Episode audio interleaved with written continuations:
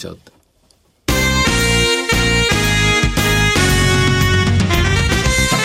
マーケットアナライズマンデー皆さんこんにちは。南祐希です。マーケットアナライズマンデーをお送りします。パーソナリティは金融ストラテジストの岡崎良介さん。今日は南さんなんですね、はい、岡崎良介です、えー、今週もよろしくお願いします。お願いします。株式アナリストの鈴木一之さん。おはようございます。鈴木和之です。よろしくお願いします。そしてラジオ日経の鎌田新一さんです。おはようございます。鎌田です。よろしくお願いいたします。この番組はテレビ放送局の BS1212 で毎週土曜昼の1時から放送中のマーケットアナライズプラスのラジオ版です。海外マーケット東京株式市場の最新情報具体的な投資戦略など耳寄り情報満載でお届けします。え今日は松尾さんが夏休みですので私南が進行を務めさせていただきます。よろしくお願いいたします、はい、夏休みは皆さんしっかり取りましょうね、はい、そうですね。積まないと、はい。まあ、働き方改革などもねあの株式市場では大きなテーマですね。はい。まあ、夏というと東京は水曜日以降晴れの予報が続いて暑くなりそうですね。あいよいよ。はい、いよいよわけですか。そうですねまあ、昨日は参院選もありました。そのあたりもお話伺っていければと思います、はい、それでは番組を進めてまいりましょう。この番組は株365の豊か商事の提供でお送りします。今週のストラテジーこのコーナーでは今週の展望についてお話しいただきます。参議院選挙については、えー、結果とそれとプロセスについてそれぞれ一つずつ二つ話したいことがあるんですよ。はい、忘れちゃったら後で聞いてくださいね。はい。一つ目はその結果についてなんですけども、みんな予想通りだってまあ、またいつものように株式市場関係者は本当いつも予想通りだとか想定通りだとか、うん、なんかこう、何でも知ってますよみたいな顔する、するんですけど、本当にそうかっていうのを聞きたいぐらいなんですね。というのは、今回の結果をまとめると、まず過半数を与党が取りましたよね。これが一つ目のポイントですね。はいで、会見勢力は3分の2は取れなかったですよね。つまり、まあ、与党の、えー、圧倒的勝利ではなかったっていう。勝ったけれども圧倒的ではなかったっていう二つ。それから、えっ、ー、と、与党自身はこれ議席数減らしてるんですよね。若干ですけど、減らしてるっていう。で、この3つの組み合わせっていうのは、実は、えー、アベノミックスが始まってから初めての経験のはずなんですよ。今までは、えー、勝ちました、過半数取って3分の2取りました、全部増やしました、増やして増やして増やして、増やしてっていう、株で言えばですね、ずっとですね、えー、最高益更新みたいなことを延々と続けてきた2013年から、はいまあ正確には12年の12月からのずっと流れだったんですが、それがついに途絶えたという状況なんですよ。で、こういう状況、過半数は取ったけれども圧倒的勝利ではない。むしろ議席数は減らしているというのは、過去をさか遡ると、この3つの組み合わせが起きている。プロファイリングしてみると起きているのは、2004年、2003年、そして2000年のえー、2004年は参議院選かな？あとは衆議院選の、要するに、えー、小泉さん、小泉さん、森さんの時代まで遡ります。はい、で、その3回の時代に、えー、投票日が終わって、結果が出て株式市場がどう動いたかというと、難聴です。あ、そうなんですね。はい。はい。これは事実として見ておかなきゃいけない。しかし、はい、かといって大きく下げてるわけではないんですよ。大きく下げてはいるわけではないんですが、今までのパターンのようにイケイケだというか、どんどん世の中変わるぞ、いい方に変わるぞという期待は今は膨らまない。で、例えば2000年の時はその後やっぱり大きく下がってきますし、2003年と2004年の時は結局2005年の郵政解散までですね、株式市場は不調なんですよ。郵政解散で規制緩和を訴えて世界を、えー、日本を変えるんだと小泉さんがですね、社会的になって頑張ったところで、やっと、まあ、霧が晴れるみたいな展開です。うそういう意味では、今回の選挙を想定通りだとかですね、はい、あの、何ら変わんないと、また円安で株高だみたいなことを言う人はどうかしてると私は思います。うん,、あの、そこのところは、やっぱり過去のデータ見て言わなきゃいけないなと思います。これが一つ目。はい。で、二つ目はですね、これ選挙期間中だったんで発言するのを控えてたんですけども、あの、メディアは本当かどうか知りませんが、全く説明というか分析、情報を流さなかった令和。はい、あの、えー、山本太郎さんの政党ですけれども、はい、令和新選組、ね、令和新選組なんですけども、はい、あの、彼らの選挙公約とか内容で経済のことがやたら詳しかったの皆さん気がつきませんでした。あの、消費増税は、えー、凍結でなくて廃止にできると言い切ってましたね。はい、で、20兆円の仮に元の29兆円の形で、えー、相続税とか、その、要するに、えっ、と、累進課税とか所得税とかやっていく。そして、えー、面白かったのは、昨日の民放のあれは、選挙のニュースでしたかね、えー、あの、アナリストの、経済アナリストの森永拓郎さんが、そんなこと言うけど、山本さん、えー、えー、税、足りない税金どうするんですか？その分の税金はどう、あの、えー、税、財政権どうするんですか？って聞いたら、あっさりと山本さんが、デフレの時は新規国債を発行すると言い切って。うん、これは、今、世界を席巻している MMT 理論を実践している形なんですよ。はい、で、えー、いつの間にこんなに山本太郎さんが経済のこと詳しくなったのかと思って、調べてみると、やっぱりいましたね。あの、大西恒之君っていうですね、これ私、昔一緒に仕事したことあるんですけども、元 JP モルガンの為替のチーフトレーダー。はい、で、その後バンカーストラストで一緒だったんですけども、彼が、えー、比例大、比例の中でね、名を連ねていて、え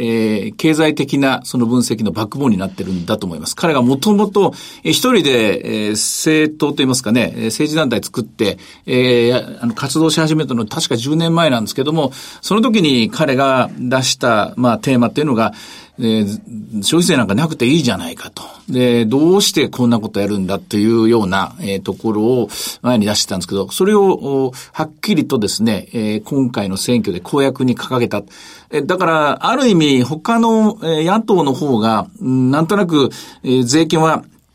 ちゃんと消費税上げていかなきゃいけない。でもこれ以上は無理だっていう中途半端な、えー、税制のですね、議論に対して、えー、既存政党対ですね、新規政党、初めての MMT 型の政党が出たというところ、うん、まあ二人入ったというところですけれどもね、二、名しかいませんけれども、これ今後も次の選挙の時にも、えー、この MMT 型の、えー、消費税、消費税をゼロにできるという発想ですね。これが、えー、広がるかもしれませんので、今回の大きなですね、えー、あのトピックとして、えー、ここからですね、フォーカスしておきたい点だと思いますね。選挙についてはこの2点が重要な、はい、展開ではなかったのかなと思いますね。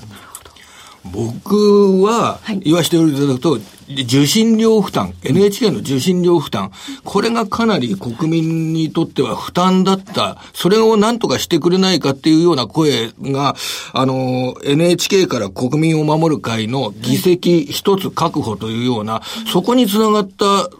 ところに僕は結構注目してます。そうですね。それも MMT 型の令和新選組と共通しているところで、そもそも一体税金消費税って何なのよ、これは、みたいなところと共通していますよね。生きていくために、えー、生きていくのが一番大事なんで、それを生きていくのの邪魔するものは取っ払えっていう考え方ですよね。えこれは、まあ今アメリカでどんどんどんどん広がってるわけですけれども、日本でも最初の一歩が踏み出されたなと思いますね。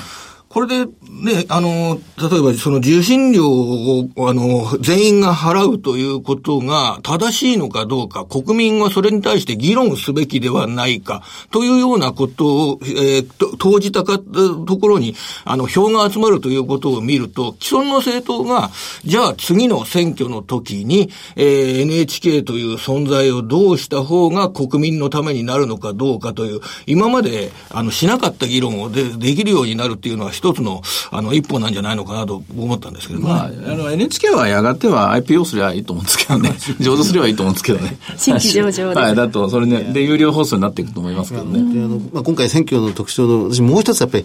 投票率がこう記録的に低かったっていう、その政権選択の余地が、選択肢がやっぱりなかったような気もするんですよね。はい、それは勉強不足じゃないですかね、でも、ね、そうですか、うん、やっぱり、逆に言うと日本が経済停滞していることの原因を突き詰めていくと、政治参加していないこと、民主主義が機能していないことが私は大きいと思います。結果的にこれが失われた20年を作っていった背景になると思うし、でそこの仕組みを変えないから逆に得してる人もいるわけで、そこのところにメスがいつ入るのかというところですね。これがまあ今後の選挙の課題になっていくんじゃないかと思いますね。投票率は48.8%で過去2番目の低さだった、ね、だからどうでもいいよっていうわけでしょ？うん、うん、そうです、ね、自分には関係ないっていうわけで。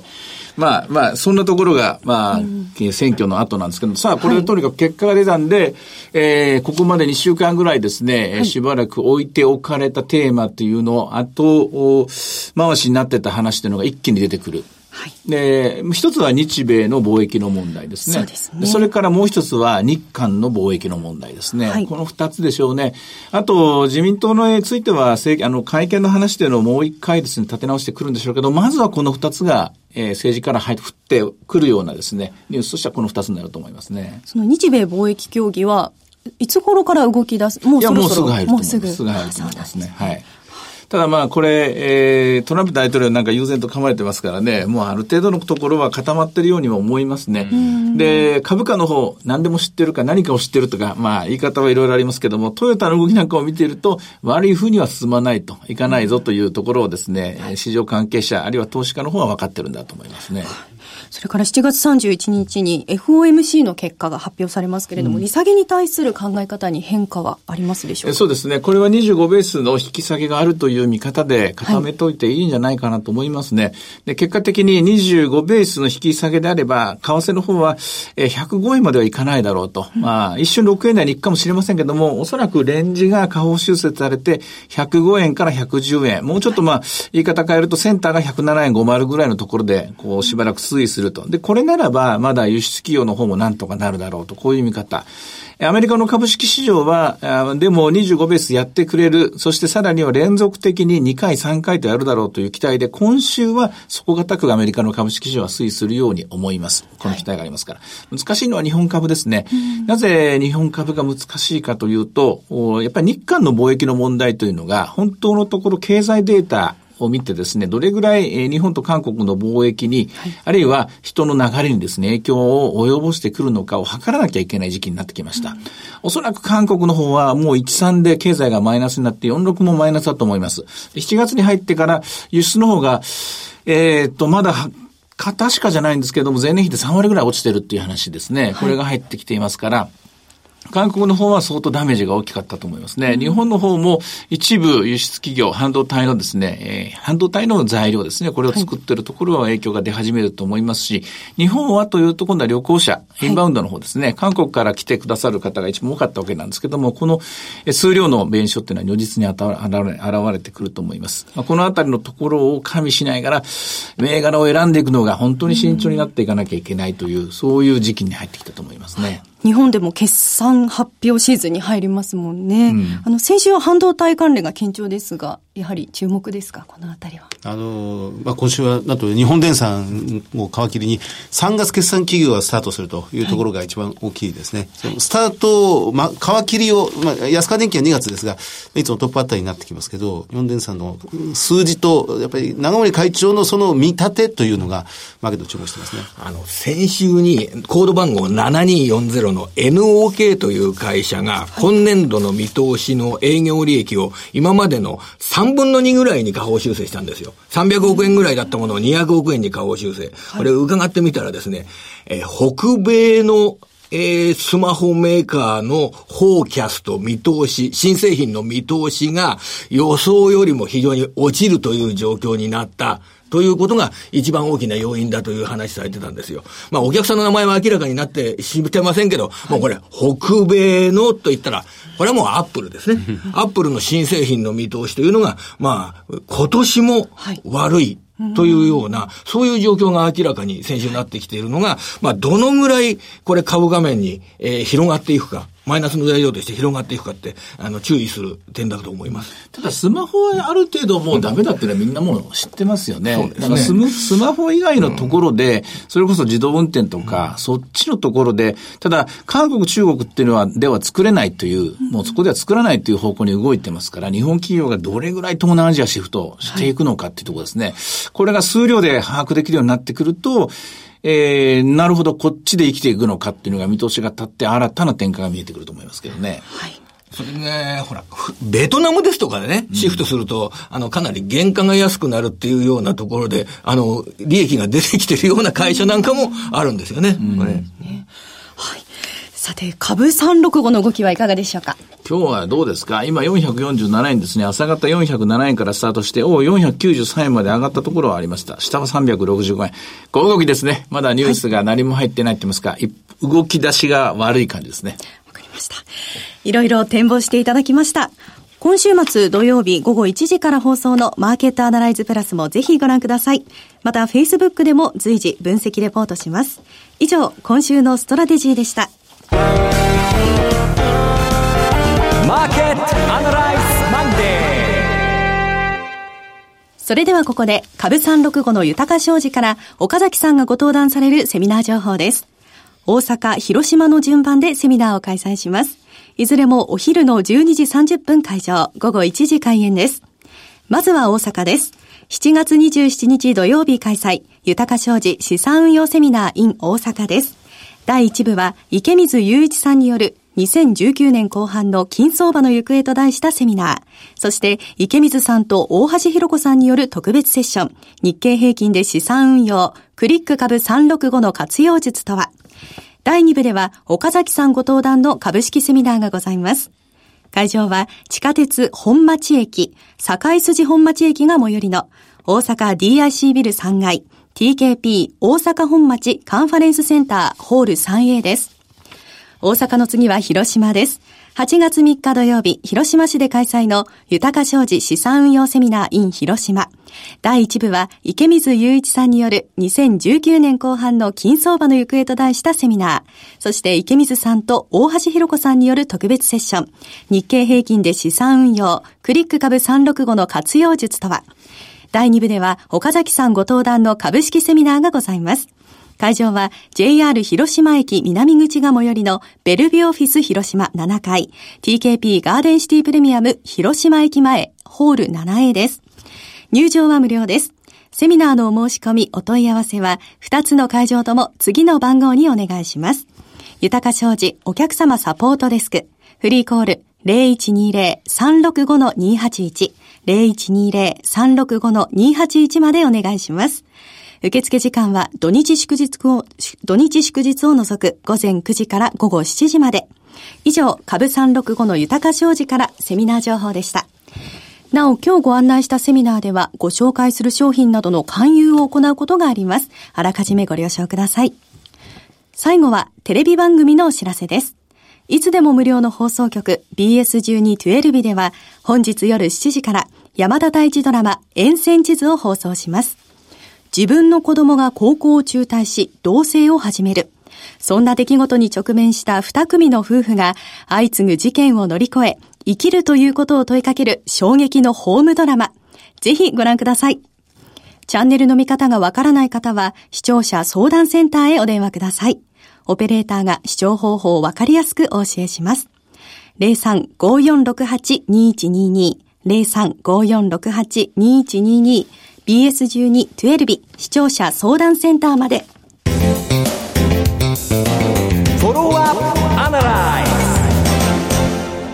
今週のこのコーナーでは、今週の注目企業と題しまして、鈴木さんに今週の日本の株式市場において特に注目される企業、鈴木さんが関心を持っている企業をズバリご紹介いただき、その理由について伺います。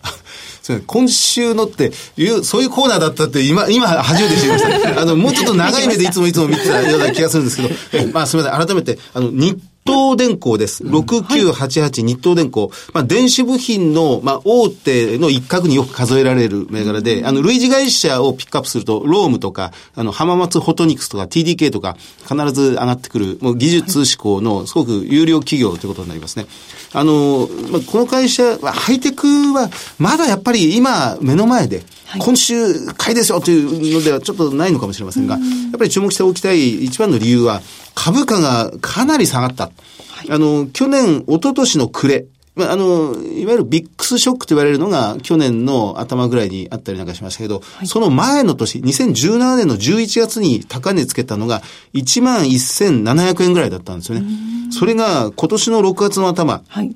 あの、パウエル議長の発言のちょっと前に4600円まで下がったんです。だからもう半値以下ぐらいまでにもう平均になってしまって、はい、で、今は足元では5100円ぐらいまで、底値から1割ぐらい戻してきたという銘柄であります。あの、この会社は、あの、何をやっている会社かというと、まあ、電子部品とか工業用テープってことはよく言われるんですが、はい、あの、簡単に日東電工が作ってる製品はこれだっていうのがすごく難しいぐらいにたくさんのものを作ってます。あの、製品の個数が1万3000ぐらいある。っっていうふうに言われるんですね。そんなにあるんですね。あの、アメリカで 3M という、はい、まあこれも世界から尊敬されるとよく言われる会社は、1年間の売上の3割ぐらいは、その年に開発した新製品で売上を3割ぐらい立てろっていうのが、うん、まあ社税として伝統的になってきてるんですが、はい、日本ではその日東電工がまさにそれに近いとよく言われるんですよね。